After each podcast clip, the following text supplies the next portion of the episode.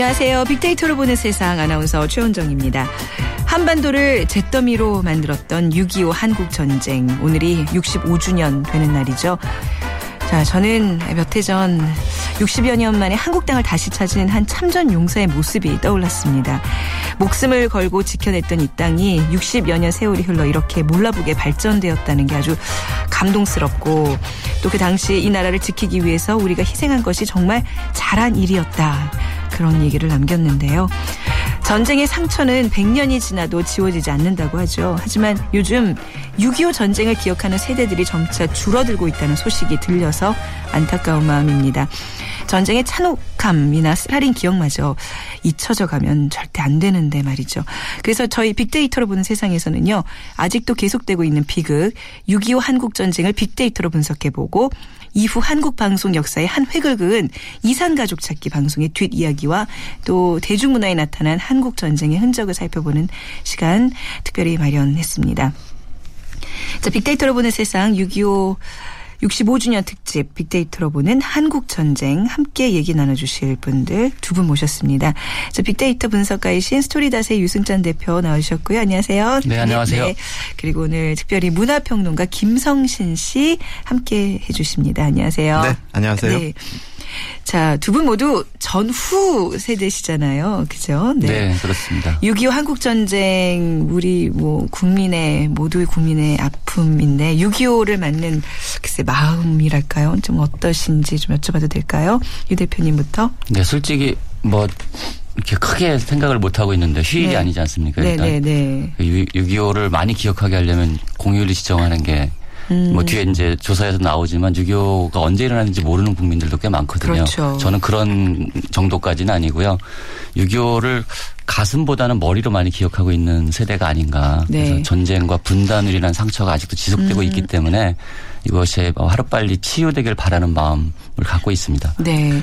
김성신 씨는 뭐 네. 전후 세대이기만 한 것이 아니라 네. 저희 그 아버님이 75이신데 네. 네. 초등학교 시절 즈음에 아. 이제 6.25 이야기를 전해 주시거든요. 아, 그러세요? 예, 네. 이맘때가 되면 뭐 몇 년에 한 번씩은 아, 6.25 때 이랬지, 이렇게 피난을 갔지, 이런 음. 말씀을 하시죠.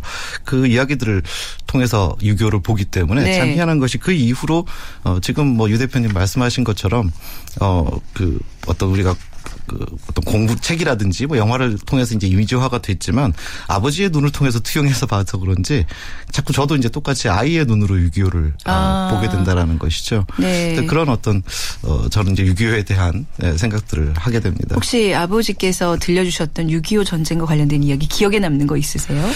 그, 그 참혹함에 대한 이야기들이 굉장히 많았던 것 같아요. 그러니까 네. 아이의 눈으로서 굉장히 충격적인 음, 것들, 네. 뭐 가령 어 그 사람들이 그 같이 피난 가던 사람들이 폭격을 맞아서 아, 죽고, 근데 네네. 이제 그 시체를 치우지를 못해서 그 위로 이제 아. 탱크도 지나다니고 뭐 이렇게 되는 아, 그 모습들을 어, 이제 묘사하시고 그걸 마치 어제 일처럼 묘사를 네네. 하시더라고요. 네. 그러니까 굉장히 그, 그 참혹함을 그렇게 느끼게 되죠. 아 그렇군요. 어렸을 때 그런 목격한 전쟁의 참상 평생 뇌리에서 지워지지 않을 텐데 말이죠.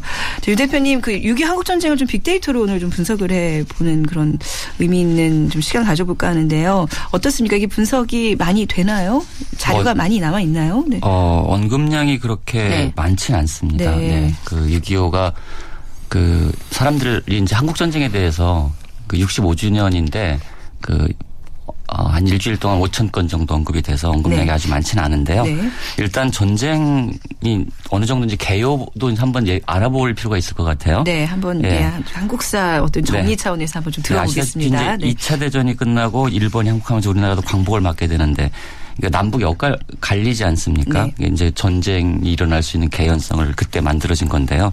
지금까지도 전 세계 유일한 분단 국가라는 오명을 쓰고 있는데요. 6월 25일 새벽 북한이 남침으로 전면전이 시작되죠.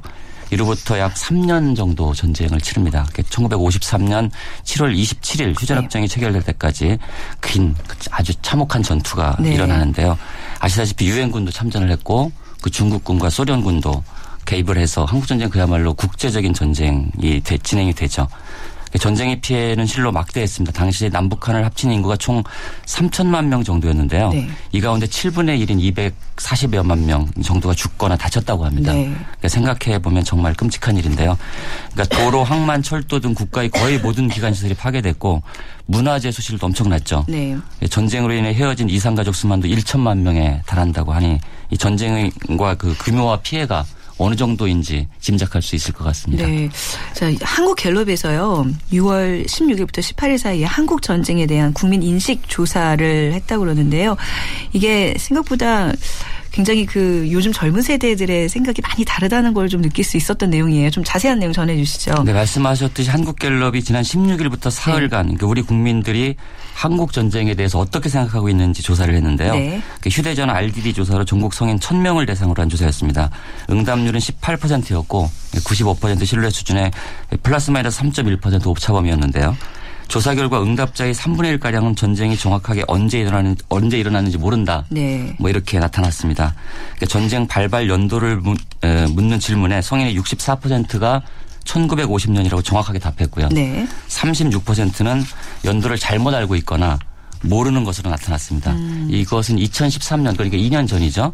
이때 인, 그 조사했던 정인줄 66%가 크게 다르지 않았다. 네. 여기 이렇게 나타났고요. 그나마 어른들을 음. 대상으로 조사를 해서 어, 이런 네. 퍼센테이지가 나오지 제가 음. 본 기억에는 초등학생들인가요? 네. 네. 네. 임진왜란하고 6.25 전쟁하고 무엇이 뭔지 예, 앞선 건지 뭐 잘 모르는 아, 학생들도 진짜요? 많았다. 뭐 이런 이야기. 어. 심지어 이제 그 8.15와 5.18을 네. 헷갈린다는 네. 얘기도 있죠. 네. 네. 그 후에 나오는지 모르겠지만 남침 북침에 대한 개념이 좀 없잖아요. 그러니까 남침이라 그러면 남한이 북한을 침략했다고 생각을 해서 그런지 남한이 먼저 전쟁을 일으켰다고 생각하는 음. 젊은 사람들도 굉장히 많고. 네, 계속 그 결과 좀 네, 전쟁 네. 발발 연도 인지율을 보면 네. 남성이 72%로 여성의 58%가 높았고요. 그러니까 남성이 더 많이 아무래도 전쟁이라서 그렇겠죠. 세대별로는 40대가 81%로 가장 많이 인식을 하고 있었습니다. 네. 그리고 50대가 70%, 30대가 61% 순으로 나타났고 네. 20대는 53% 그러니까 절반가량은 전쟁이 언제 일어나는지 알았고 음. 절반가량 몰랐다. 네. 뭐 이렇게 볼 수 있겠습니다. 6.25 전쟁을 그 남북한 중 어느 쪽이 일으켰 느냐 보는지 아까 말씀하셨던 남침이냐 북침이냐 네. 87%가 북한을 꼽았고요. 네. 6%는 남북한 모두. 음. 그다음에 2%는 기타 주변국. 네. 그리고 1%는 남한이라고 답해서 그 우리나라 국민 대다수는 북한이 남침한 것을 한국 전쟁을 인식하고 있다는 사실을 네. 네, 보여주었습니다. 네. 그 데이터 중에서 재미있는 것이 그 60세 이상 분들이 그 6.25 전쟁 발발 연도를 오히려 더 잘 기억을 못한다 이런 말씀 하셨잖아요. 네, 그렇습니다. 60세 이상이 55%로 나타났습니다. 네. 그게 그게 왜 그럴까요? 저는 그, 네. 그런 식의 이해가 되는데요. 네. 오히려 예, 그 직접 경험한 세대들이 네. 예, 그것을 그 이후에 말하자면 공부를 한 세대가 아니라 이미지로 기억을 하고 아, 있지 않습니까? 정확한 어떤 수치상으로는 기억을 못 하시는 건가요? 그렇죠. 네. 네. 음, 네. 자, 또 계속 또 살펴보겠습니다. 피해 상황을 네. 보면 이제 국가기록원 자료에 따르면 한국군 약 62만 명, 유엔군 약 15만 명이 전사, 부상, 실종, 포로가 됐고요. 그리고 사망, 학살, 그 부상, 납치, 행방불명 등 민간인 약 99만 명, 전재민은 천만 명에 달해 자, 어, 당시 전체 인구의 절반 이상이 피해를 입을 거, 입었을 것으로 이렇게 추정을 드는데요. 네. 엄청난 전쟁이었죠. 그래서 가족이나 가까운 친척 가운데 전쟁 때 부상당하거나 돌아가신 분에 대해 들어본 적이 있는지 물은 결과 38%가 들어본 적이 있다 이렇게 대답을 했습니다. 네. 세대별로 보면 60세 이상에서는 그 55%가 들어본 적이 있다. 라고 답한 반면 음. 저연령일수록 비율이 낮아져 20대에서는 23%에 그쳤습니다. 그러니까 네. 20대에 들어가면 가족 중에 이제 전쟁과 관련된 사람이 있다는 사실을 음. 그 10명 중에 2명 정도만 알고 있었다. 뭐 네. 뭐 이렇게 볼 수 있고요. 그 6.25 전쟁 때 헤어진 가족이나 친척에 대해서는 24%가 들어본 적이 있다고 대답했고 네. 그 세대별 응답은 20, 30대가 10%대 였습니다. 그리고 40대 이상이 30%대로 구분이 됐는데요. 예, 이는 1983년 6월 30일 KBS가 그 누가 이 사람을 아시나요라는 제목으로 시작해서 11월 14일까지 생방송으로 진행됐던 이산 가족 찾기 운동 네. 영향으로 분석됩니다. 당시 방송에는 가족을 찾는 사연이 약 10만 건 정도 접수가 됐고 그중 1만여 가족이 상봉했으며 그 이 작년 12월에 개봉한 영화 국제시장에서도 그 생생하게 재현된 바가 있습니다. 음, 뭐 젊은 층일수록 아무래도 이제 전쟁의 기억, 그 아까 말씀하신 대로 이제 교과서에서 본 그런 어떤 상식 수준에 좀 머무를 텐데 아직까지 전쟁으로 인한 이산 가족이 굉장히 많잖아요. 네, 그래서 올해도 이제 이산 가족 찾기 행사가 뭐 진행된다면서요? 네, 이산 가족이 많을 뿐만 아니라 이제 네. 고령화돼서 좀 돌아가신 분들이 네. 많아져서 이게 이제 이산 가족 상봉이 더 시급해졌다 이렇게 볼 수 있 겠는데요. KBS가 6.25 한국전쟁 65주년을 맞아 다양한 특집 프로그램을 마련을 했습니다. 그 특히 32년 전에 방송된 KBS 특별 생방송 그 이산가족을 찾습니다를 재조명하는 프로그램을 방송할 예정인데요. 네. 어, 이 프로그램은 그 만 189명 의 이산가족이 헤어졌던 가족과 상봉하는 모습을 담은 프로그램이죠. 지난 83년 6월 30 일부터 이제 이 138일에 걸쳐 총 453시간 45분 동안 어, 네. 세계 최장 생방송으로 진행했다. 네. 이렇게 알려져 있습니다. 그래서 KBS는 그 특별 생방송 만남의 강은 흐른다를 통해 당시의 감동을 재조명하는 한편 음. 아직까지도 만남에 대한 희망을 버리지 않고 있는 수많은 남북 이산 가족의 모습을 영상에 담을 예정인데요. 네. 예, 특히 83년 방송을 통해 헤어졌던 가족을 만난 분들의 그 이야기를 들어보고 점차 고령화되고 있는 이산 가족의 가슴 절절한 사연도 소개할 예정입니다. 그러니까 1TV는 오늘 오늘이죠. 오늘 오전 10시 40분부터 이, 이 방송이 되고 있는데요. 네. KBS 어, 방송국 앞에 어, 들어오다 보니까 당시 그 피켓으로 가득 찬그 네. 정문을 그러니까 가득 메우고 있는 것 재현해 놓은 걸 볼 수 있습니다. 네. 네. 그러니까 누가 이 사람을 모르시나요? 저도 83년도에 그 어린 뭐 초등학교 저학년이었지만 그게 기억에 나거든요. 네. 저 분들이 왜 울어 하면서 이제 부모님한테 물어보면서 같이 그 감동으로 눈물 흘렸던 기억이 있는데 아 그거를 다시 재현을 한다는 게 글쎄요 그 어, 많은 감동도 있겠지만 굉장히 그 아직도 저걸 해결 못하나 그런 음. 좀 한스러움도 많이 있을 것 같아요. 보셨죠 방송? 그, 네. 사실 저는 고등학생이었기 때문에 네. 아주 생생하게 기억이 나기도 네. 하고요. 근데 이제 어른이 돼 가면서 또 제가 출판이라든지 뭐 네. 이런 쪽에 어, 이제 종사를 하게 되면서 한 가지 이제 아쉬웠던 점이 그때 그 많은 사람들에게 눈물을 흘리게 했다라는 건 분명히 네. 어마어마한 어떤 음. 에너지도 있었고 네. 어, 사회적인 에너지라고도 볼 수 있는데 이제 가령 그런 것들이 그 추후에 가령 뭐 이산 가족 찾기 그러니까 6.25 말고라도 이제 그 이후에 가령 한국 사회에 어떤 영향을 끼쳤는지 뭐 가령 그런 것들이 이제 좀 사회학적으로나 좀 학술적으로 네. 어 가령 뭐 책이라든지 이런 음. 것들로 기록이 참 남아 있으면 좋은데 좀 단순히 이미지로 소비되고 만 것이 아닌가. 그렇네요. 예. 그리고 이제 지금 뭐 굉장히 뜻깊은 일이죠. 다시 네. 세월이 지나서 그것을 다시 한번 이제 재현이 되고 또 아직도 해결되지 않은 것들에 대한 음. 문제 제기를 하는 걸 조, 하는 것은 좋은데 네. 이제는 좀 어. 어 뭔가 이것을 좀 사회학적인 측면이나 네. 이런 부분들에서 어좀 많은 기록들을 남겨놔야 되지 않을까라는 생각도 듭니다. 네, 저도 비슷한 시기에 음. 이제 방송을 봤는데요. 네. 제가 기억이 났던 건 저도 이제 많이 울었고요. 네. 그리고 전쟁의 상처라는 거를 처음 그 전후 세대에게는 음. 그 이산가족의 실질적인 그런 네. 정말 북받치는 마음들 이런 것들을 보면서 느꼈던 것 같고 네. 또한 가지는 당시에 방송의 위력에 대해서 한번 생각을 했던 것 같아요. 음. 아 방송이 참 큰일을 할 수 있구나. 뭐 네. 뭐 이런 생각을 가졌던 기억이 지금도 납니다. 네. 네. 그러니까 사회학적으로 또 이제 어떤 방송 그 학적으로라도 이게 좀 좀 재조명되고 분석되고 해서 좀 더 많은 연구가 이루어져야 되겠다는 생각 좀 정말 다시 한번 해보게 되네요. 진짜 네. 뭐이 문제뿐만이 아니라 네. 우리 사회 곳곳에서 사실 그냥 이미지만 소비하고 많은 네. 것들이 너무 많거든요. 음. 한번 좀 생각해 볼 필요가 있죠. 그렇죠. 네. 자, 그 특별 생방송의 산 증인 하면 또 기억나는 분 있지 않으세요? 그 진행하셨던 분 아직도 지금 마이크 앞에서 아주 활, 활달하게 활동하고 아. 계시는데 이지연 아나운서. 네, 네. 맞습니다. 네. 당시의 생생한 방송 현장의 모습을 말씀해 주셨습니다. 들어보시죠. 이제 방송 역사상 가장 잊지 못할 감동의 순간이었던 이상가족 찾기 방송이 지금 아침마당의 전신인 스튜디오 830에서 일요일에 편성된 프로그램이었어요. 근데 이제 숱한 이상가족들의 애끓는 신청이 끝없이 그야말로 파도처럼 밀려드니까 결국 릴레이 방송으로 이어졌거든요. 무려 138일간 453시간 45분 동안 진행이 되면서 기네스북에 세계 최장 시간 생방송 기록도 남겼죠. 그 5만 명이 넘는 이산 가족들이 생리배란 가족들을 찾기 위해서 여의도로 여의도로 밀려들었고 그야말로 KBS 건물 벽에 여의도 광장 바닥에까지 가족을 찾는 벽보가 한 치의 틈도 없이 빼곡하게 붙여졌습니다. KBS 만세 대한민국 만세를 외치면서 오해를 터뜨렸던 광만영 씨의 그 절규 같은 외침을 지금도 기억하는 분들이 계세요.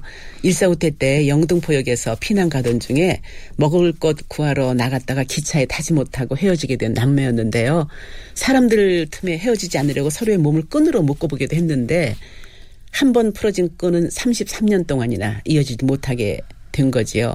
KBS 만세 만세 감사합니다를 연거푸 외치면서 오열하는 그 온후의 장면은 방송 현장에서만이 아니고 시청하시던 온 국민들도 함께 박수를 치면서 눈물을 흘리면서 기뻐하셨던 그런 가족이었고 또 영화 국제시장에서도 비춰졌던 허연철 허연옥 남매의 기구한 얘기도 잊지 못할 사연입니다. 어, 허연옥 씨가 들고 왔던 이름판에는 성명미상 아버지 어머니 오빠 찾음 대전 영남 고아원 김치댁으로 입양 이거밖에 없었어요. 그런데 고아원에서 자라다가 흐리고 비 오는 날 오빠와 헤어졌던 그 기억, 그 기억, 날씨가 흐렸죠. 이 한마디로 남매가 확인하는 그런 순간이었는데 얼마나 그 애절하게 그 여동생이 오빠랑 고아원에서 불렀던 노래를 그렇게 슬프게 불렀던지 그 장면에서 진행하던 저도 결국은 어, 오해를 터트리는 바람에 무대에 들어가서 한참 울다가 나왔었거든요. 그동안 꾹꾹 참았던 눈물을 그때 그냥 본물처럼 다 쏟아냈던 기억이 납니다. 그리고 또 뭐 그 밖에도 33년 동안 헤어졌던 부부가 만났는데 남편은 재혼을 했고 아내는 삼남매를 어렵게 고생하면서 혼자 키워서 현장에서 만나고 보니 남편은 아내한테 미안하죠. 아내를 업고 계속 미안해요. 고마워요. 미안해요. 고마워요 하면서 스튜디오 안에 뱅뱅 도시던 모습이 생각이 나고요. 가장 또 가슴이 아픈 건 전쟁 고아들입니다. 이분들은 자신의 이름을 몰라요. 고아원에서 지어준 생일, 고아원에 지어준 이름, 그것만 가지고 성도 모르고 부모도 모르고 아무것도 모르는데 그냥 그야말로 이산가족 열풍에 자신의 근본 뿌리가 흔들리고 뒤얽혀서 무작정 여의도로 달려와서 망연자실 서 있던 사람들이 많았거든요. 얼마나 30년 넘게 외로웠을까. 그 모습들이 지워지지가 않습니다. 꽤 오랜 시간이 지났음에도 불구하고 우리 이지연 선생님 많은 것을 기억하고 계십니다.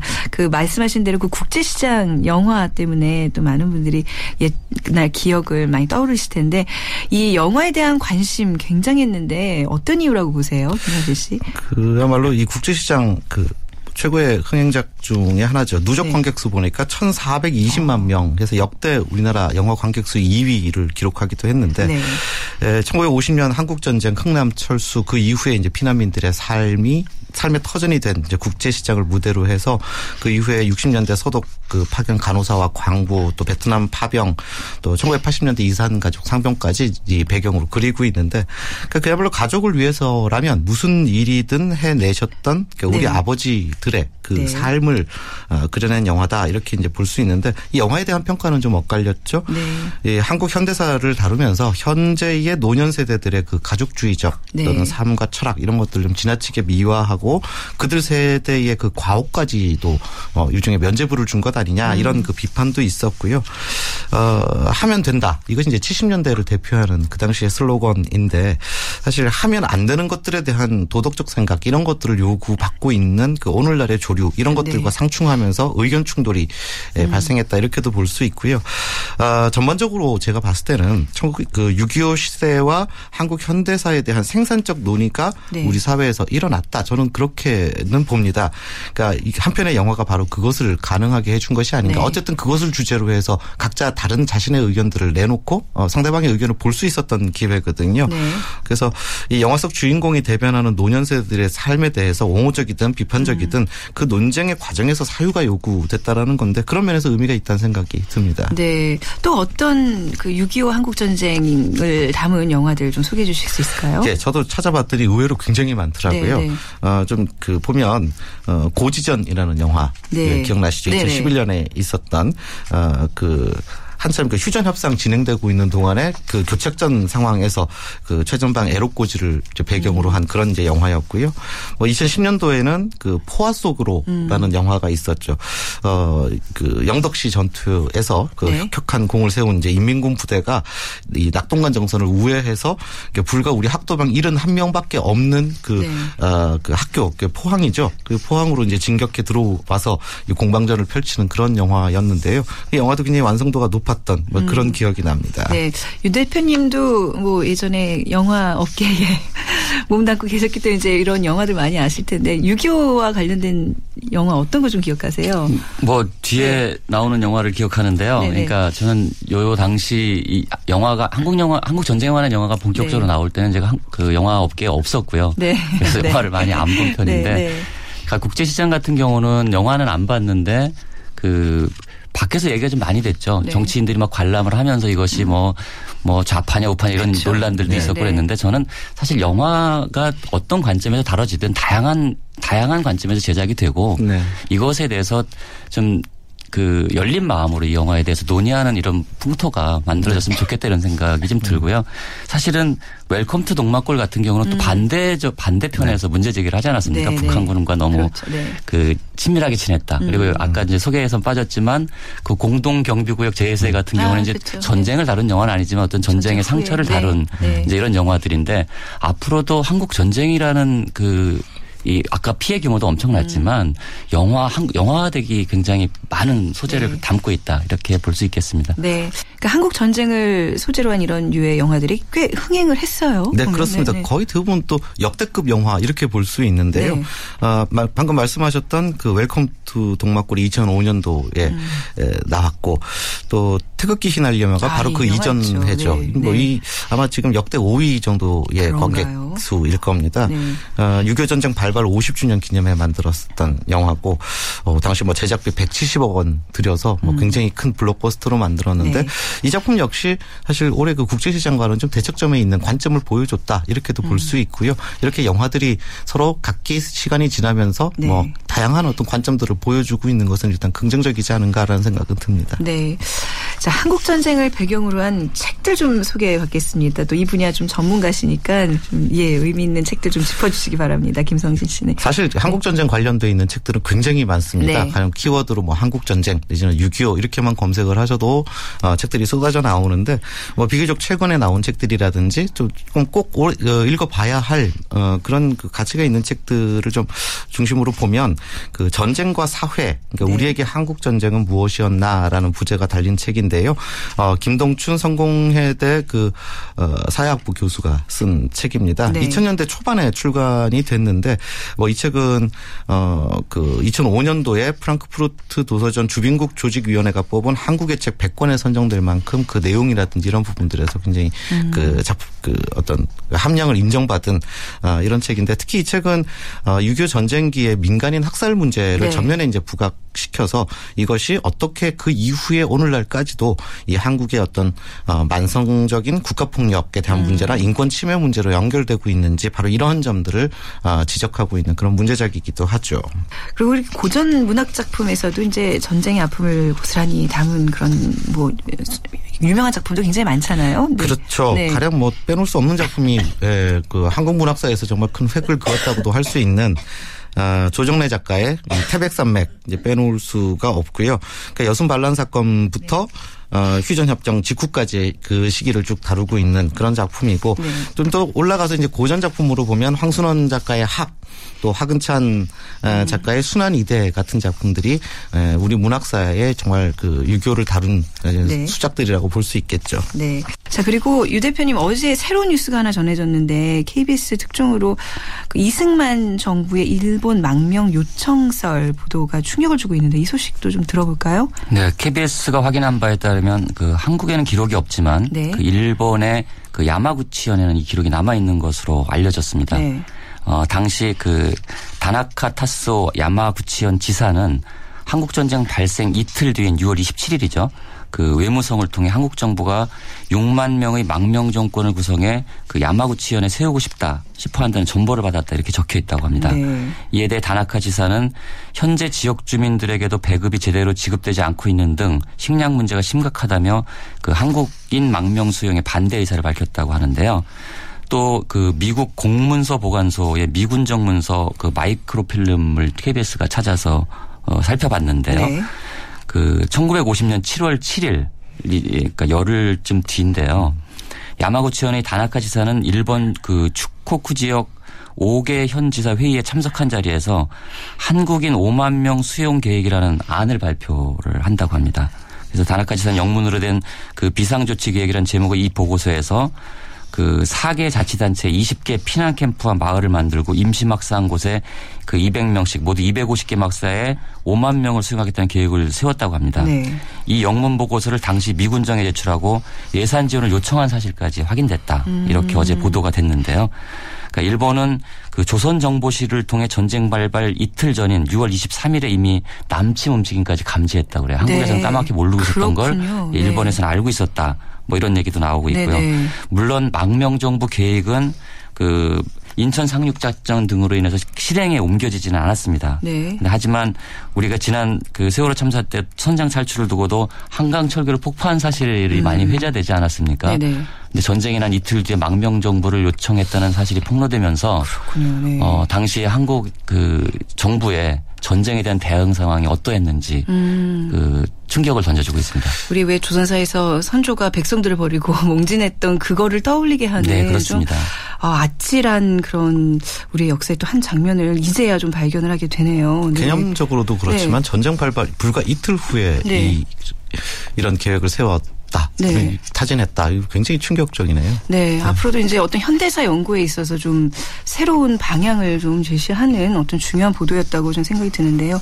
자, 그 외에도 좀 우리 뭐 대중문화 얘기를 조금 더 이어가면요. 가요계에 절절한 사연들이 많이 담겨 있잖아요. 우리 그 어르신들 좋아하는 많은 대중가요 중에 그 다수가 6.25 전쟁의 어떤 그 아픔, 네. 한을 좀 담고 있다고 봐야 되겠죠. 그렇죠. 네. 제가 대중음악 네. 전문가는 아니어서 네, 네, 네. 이, 런 이야기들이 가득 들어가 있는 그 책이 있습니다. 박성서 씨가 펴낸 한국 전쟁과 대중가요 기록과 증언이라는 책에 그6.25 전쟁 당시에 어떤 음악들, 어떤 음. 노래들이 대중들의 사랑을 받았고 또 그것이 어떤 역할을 했는지 또 노래 한국 한국마다 얽혀져 있는 그 어, 사연 뭐 이런 것들이 이제 등장을 하는데요. 음. 가장 대표곡을 그 반야월 씨가 음. 지은 그 단장의 미아리 고개 그러니까 이 작품이 사실 6.25를 어떻게 보면 어, 대표하는 곡이고 네. 또그 당시 한국인들의 정서를 대표하는 곡으로서 소개를 하고 있습니다. 뭐 이 밖에도 어그 뭐 전선 야곡 같은 음. 이제 그 노래 또 임계신 전선 그 금사양 씨의 네. 노래죠. 또 바닷가에서 또 사랑이 메아리 칠 때 같은 노래들 그러니까 안다성 씨의 그 당시 1950년대 당시의 노래 이런 것들이 이제 책에 잘 소개가 돼 있기도 합니다. 네. 오늘 아마 오늘 하루 종일 라디오나 이제 방송 등을 통해서 이런 류의 노래들 좀 많이들 울려 퍼질 텐데요. 그때 어떤 한들을 좀 음미하면서 함께 청취해 주시면 좋겠네요. 자, 오늘 이렇게 6.25에 대한 얘기들 빅데이터로 분석해 드렸는데 우리 두 분께 이제 끝으로 한마디씩 우리 6.25를 맞아, 맞으면서 우리가 좀 새겨야 될 교훈이랄까요? 그런 거 좀 한마디씩 좀 짚어볼까요? 유 대표님. 일단 뭐 6.25가 아직 네. 또 끝나지 않았다. 그럼요. 뭐 이렇게 네. 볼수 있겠는데요. 네. 아직도 6.25 전쟁과 분단으로 인한 이념 대결이 여전히 저, 존재하고 있고 네. 남북한은 아직도 갈라져 있고요. 그래서 6.25가 우리에게 주는 교훈은 무엇보다 그 음. 그 평화와 통일의 가치를 다시 이제 부각시켜주고 있다. 올해 65주년인데요. 아직도 우리는 그 통일을 위한 어떤 네. 의미 있는 걸음들을 못 내딛고 있지 음. 않습니까? 음. 네. 근데 우리 박근혜 대통령도 통일 대박론을 계속 음. 말씀을 하시고 있고 네. 그리고 통일이 이제는 단지 그 민족 간의 음. 통일을 넘어서 경제 통일이다 이런 얘기도 좀 나오고 있지 않습니까? 네. 우리나라의 어떤 미래를 설계할 수 있는 어떤 경제적인 활로를 찾는 데서 통일이 필요하다 이런 얘기가 나오고 있는데 네. 어, 65주년이 저는 평화와 통일을 위한 중요한 또 하나의 계기가 됐으면 좋겠다 이런 생각 가져봅니다. 네, 김성수 씨. 네, 네 저는 그렇게 말씀드리면 네. 좋은 말씀 다 해주셔서 네. 저는 아직도 휴전 중이지 않습니까? 네. 지금 어, 그래서 너무 오랜 세월이 지났다 보니까 그 평화의 네. 가치라든지 그 전쟁의 두려움, 어, 음. 어떤 그 잔혹함이나 무서움이나 이런 것들에 대해서 우리가 점차 잊혀, 잊혀 잊혀져 간 것이 아닌가. 그래서 전쟁이라는 개념에 대해서 좀 관념화돼 있는데요. 네. 6.25를 맞이해서 어, 이 관념에서 벗어나서 좀그 네. 실체적인 현실 뭐 이런 것들에 대해서 우리가 좀 인식을 해볼 어떤 해보는 그런 계기가 되면 좋겠습니다. 네. 자, 우리 65년 전에 그 가슴의 상처들 오늘 좀 꼭 좀 기억하는 날 되셨으면 좋겠습니다. 빅데이터로 보는 세상 6.25 65주년 특집 빅데이터로 보는 한국 전쟁 마치겠습니다. 지금까지 아나운서 최현정이었습니다. 고맙습니다.